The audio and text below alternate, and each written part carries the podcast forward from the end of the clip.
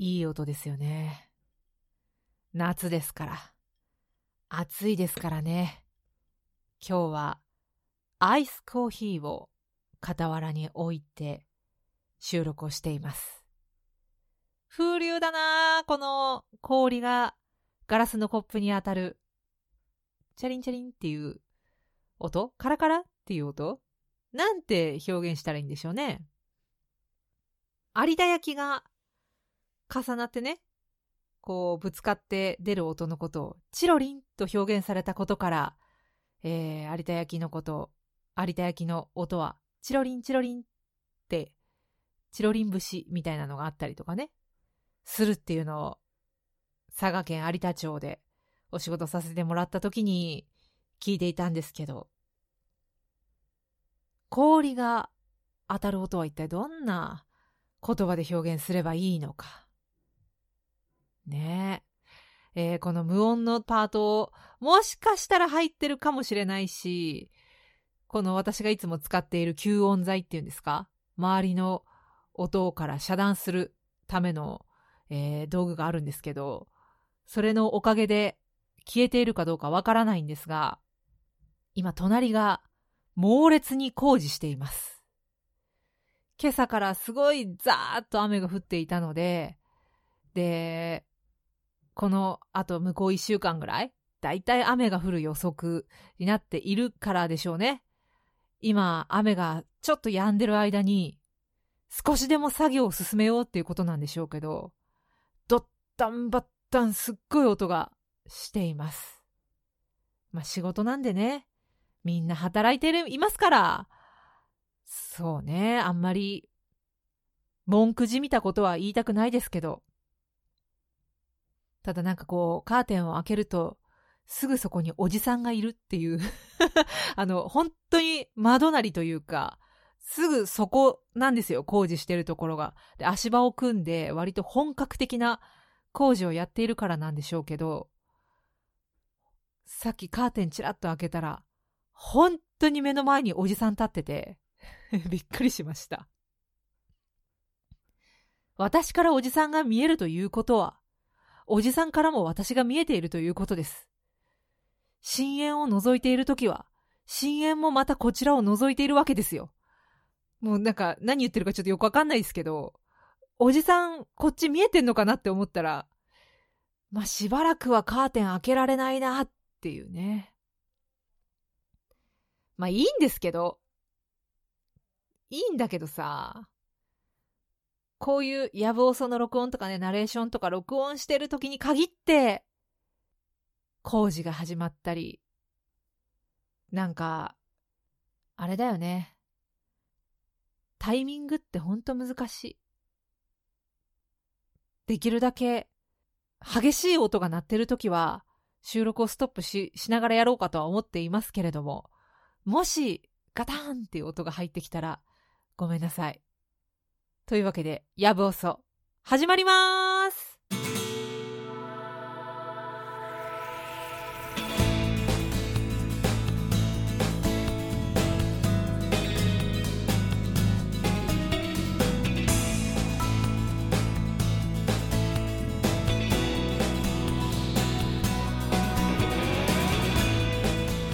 夜分遅くに失礼します。薄いアイスコーヒーが一番好きかも。中馬幸子です。7月2日金曜日いかがお過ごしでしょうか？これ収録してるのは7月1日木曜日なんですけどまあ向こう1週間天気予報が雨そして雷マークがついていると私の住んでいる地域はですね。お住まいの地域はお天気いかがでしょうか？福岡の方はねあの7月1日木曜現在晴れているっていうことをさっき母から聞いたんですけど。ツイッターで線状降水帯っていう、まあ、この状況雨の状況っていうのあのそういう風に言うらしいっていうことを教えてもらいました。なんかラジオで言ってたよって。線状の積乱雲の集合体だそうで日本の集中豪雨の3分の2が線状降水帯によるものという調査もあるらしいと。いうことをネットで見ました。だからあんまりだからねこの雨がひどいのもちょっと困ったもんだなと思うんですけども災害とかね心配があるので本当に嫌ですね雨っていうのは。まああのお住まいの地域もし線状降水帯の被害に遭いそうなというかそのなんていうの地域にかぶっているということであればですねあのお気をつけてお過ごしください。まあそんな中ですね、まあ、タイミングの話をちょっと冒頭でやりましたけどもう一個ねタイミングの話があるんですよ。私ね最近新しいじょうろを買ったんですよ。水やりのための、えー、ベランダ菜園の水やりのためのじょうろを買ったんですけど新しいじょうろを買った途端超雨が降るっていうなんかね車を洗えば黄砂にやられじょうろを買えば雨が降る。本当に人生ってタイミングが全てなんだなっていうのをしみじみ感じています。こうやってマイクの前で喋り始めたら工事がフィーバーし始めるわけです。なかなかねタイミングが合わない。そういう人生もありかな？嫌だけど。すごい嫌だけどありかなと思って、えー、まあ受け入れていこうと、まあ、そこまで重い話じゃないですけど受け入れていこうと。少しでも心が軽やかになるようにと思ってアイスコーヒーを傍らに置いています。薄いやつが美味しいよね。やっぱあのキンキンに冷えたさアイスコーヒー。でしかもちょっとね氷がねちょい溶けぐらいが好きなのよ私。薄くなってきてる。もともとアメリカンっていうあの薄いコーヒーが飲みやすくて好きなんですけどそのアメリカンがさらに氷がちょい溶けで薄くなってるぐらいがちょうどいいんだよね。本当にコーヒー好きなのかお前って感じですけど。それぐらい薄いともう麦茶よりごくごく飲みたい。感じですかね。まあ時々アイスコーヒーのカランカランっていう音をさせながら気分だけでも晴れさせてお送りしていきたいと思います。で新しいじょうろはねあの学校とかで見るような緑色のやつでシャワーヘッド付きです。前言ったじょうろがですねやっぱねダメだったっぽいのよね。というのもヘッドがついてないタイプ。もう本当に水がね鉄砲水のようにピューって出てくるタイプのじょうろでお水をあげてたらんですけどなんかねサニーレタスがピンチなんだよね。もうどういう要因でサニーレタスがピンチなのかはちょっとわからない。複雑に絡み合った原因があるんだと思うんですけどまず第一にその水の勢い水が狂気のように、え降り注ぐというか、まあ、私が悪いんですけどね。じょうろじゃなくて水差しと呼ばれるもので水をあげてていたのが水をあげていたのが悪かったのかもしれない。でさらにサニーレタスの種はねすっごい小さくてなんかあのー、一個一個植えるタイプには見えなかったのね。見えなかったっていうか本当は一個一個植えなきゃいけないんだろうけどどちらかといえばなんかもうまるでふりかけのようにサラサラサラっと巻いてしまったのよ。そのおかげかまあ、芽はたくさんいっぱい出たんですけど、出たね、あ、そう、先週はそれを貝割れ大根みたいだと表現しましたけど、サニーレタス貝割れじゃないんで、なんかね、伸びてくる中でね、絡まり合ったのかな？なんか、えー、サニーレタスが絡まり合ってお互いを殺し合っているのか分かりませんけど、えー、非常にピンチです。やばいこのままいったら、サニーレタスは失敗かもしれないぐらいの勢いで、えー、なんか、もしゃっとなってます。夫に相談したらさ、間引けばいいんじゃない？って言われてさ、私も間引かないとかなって言っててさ、でもなんか間引くって嫌な言葉だなと思って 嫌だな間引きたくないなってすごい思いつつこの間昨日かなちょっと維持してみたんです。この絡まりさえ取れれば一本一本は元気にたくましく伸びてくれるはずと思って、えー、ちょっと絡まりを解こうとね、触ってみたんですけど、まあ、これがね、本当に超絡まってる。よく、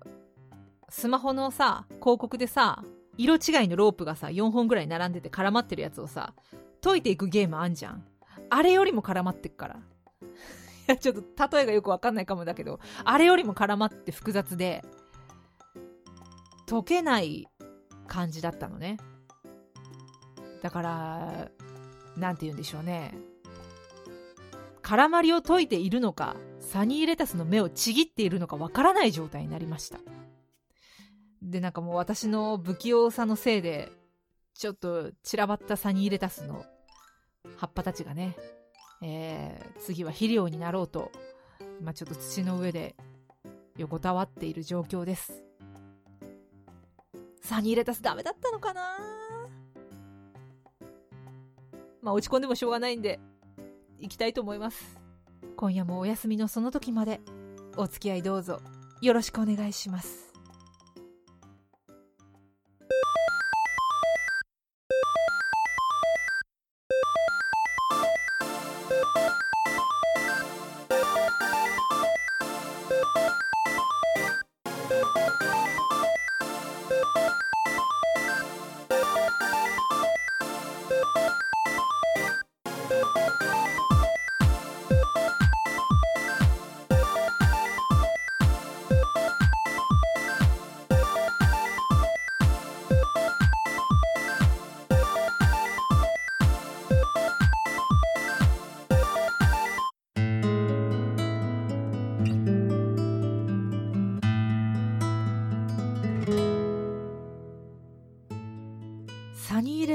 様子をね、今このちょっとのブレイクの間にパッと見に行きたいんだけど、行きたかったんだけど、やっぱカーテン開けるのに抵抗があるわ。おじさんいるんだもん、外に。もう目の前におじさん出てきちゃうからなやだないや、おじさんが嫌なんじゃないよ。おじさんが嫌ってわけじゃないけど、なんか嫌なんだよなあ、あそこの主婦、サニーレタス見に来てる。家庭菜園いじいじしてるとか思われるのかな？いや、思わないと思うけど、向こうは向こうでね、私のことなんか気にしてないと思いますよ。そりゃね。分かってんだけどさ、なんか、こう、胸に引っかかるものがあるよね。というわけで様子、今見に行ってないですけど、まあ、昨日の私のイジイジが、彼らを殺してしまっていなければ、いくらかは元気に、えー、伸びてきているんじゃないかなと淡い期待を持っていますが。まあいいか。とにかく、えー、気持ちを確かに気を改めて、えー、野望をお届けしてまいりたいと思います。でねまたもテーマ発表を忘れてしまいましてえ本当に申し訳ございませんでした。本当にすいません。えっとね、なんで忘れるんだろうね、テーマ発表を。いけませんね。ツイッターでは、やじろべえさんから、ミッドナイトシャウトものですねって言われちゃってます。えー、ご心配をおかけしまして、ほんとすいません。懺悔です。まあ、というわけで、今回は、フリー、テーマがなしということなんですけども、その、それでもね、私はどうしても、みんなに伝えたいことがある。それは私が最近、最近っていうか、去年の暮れぐらいから初めて知った時から結構好きなコンテンツなんですけど、ソーイング B って知ってます？これね、NHK の E テレで放送されてるんですけど、まあ、再放送的なやつなのかな？イギリスのね、ソーイングコンテストの番組なんです。ソーイング。裁縫です。まああの番組の内容的にはテレビチャンピオンのかなり真面目なやつでしかも裁縫に特化した感じの番組なんですけどこれがねなかなかどうして面白いんですよ。参加者の人たちがただひたすら裁縫をするっていう話話っていうか番組なんです。まああのテーマがねそれぞれ設けられて第1ラウンド第2ラウンド第3ラウンドみたいな感じで設けられてそのソーイングルームっていう、まあ、一つの部屋でみんなで集まって例えばフレアスカートを作りましょうとかあとリメイクの課題とかの時はですねビーチパラソルとなんかあのビーチで使う椅子みたいなあるじゃないですか。あれの布の部分を取ってそこから水着を作ってください。とか。水着じゃなかった。あれなんだろう。ワンピースとかでもいいのかな。パラソルから服を作ってください。とか。モデルさんに合うようにドレスを作ってください。とか。まあいろいろそういう課題が出されてですね。それに、えー、挑戦していくわけです。で参加者は全員素人さんなんですね。趣味として裁縫をやっている人たちがオーディションで選ばれて、まあ、そのソーイングコンテストに参加してでその様子を放送しているというものなんですけどめちゃくちゃ面白いんですよ。であのこれねイギリスで大人気の料理コンテスト番組ブリティッシュ・ベイクオフっていう番組のスピンオフらしいんですけど私このブリティッシュ・ベイクオフは見たことないんですね。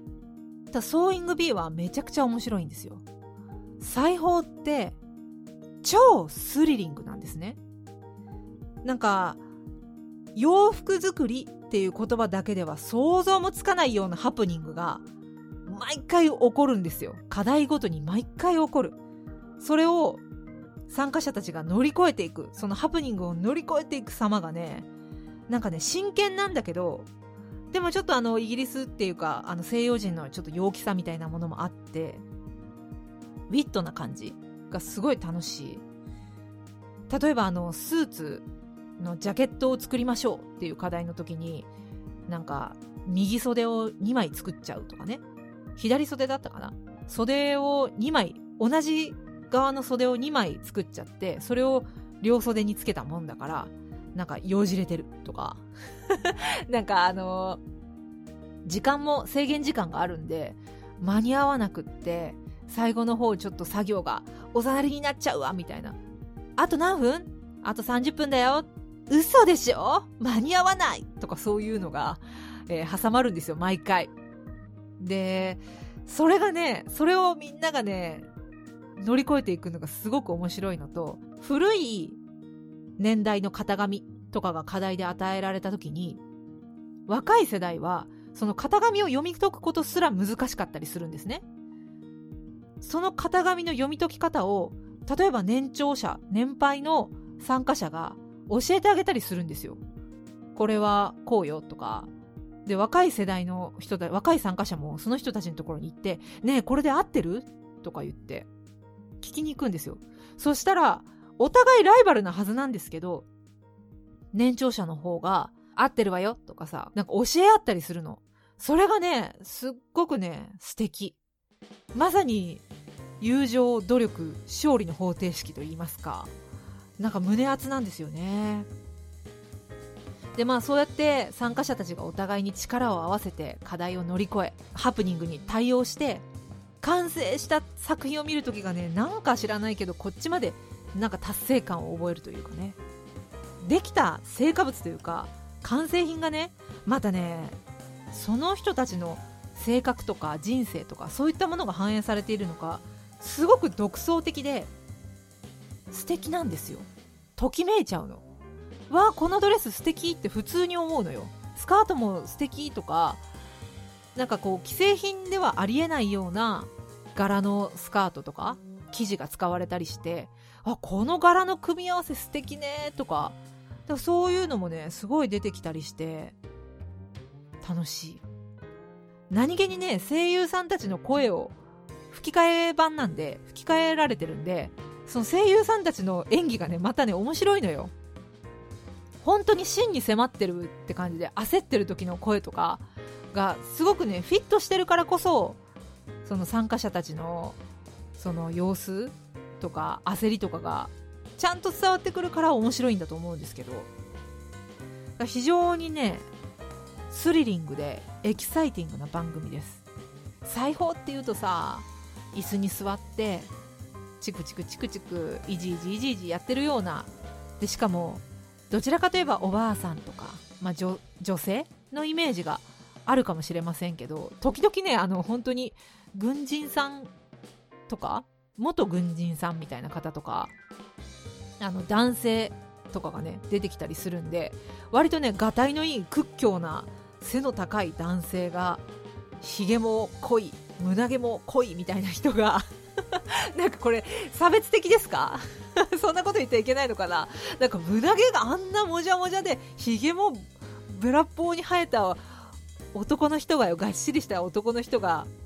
可愛い花柄とかあのリボンとかつけたりしてるのよ。いやいいんだけど なんかすごい面白いなってそういうところもねすごい素敵だなと思って。もう老老若男女。男だろうと女だろうと。年配だろうと若者だろうと全然関係ない。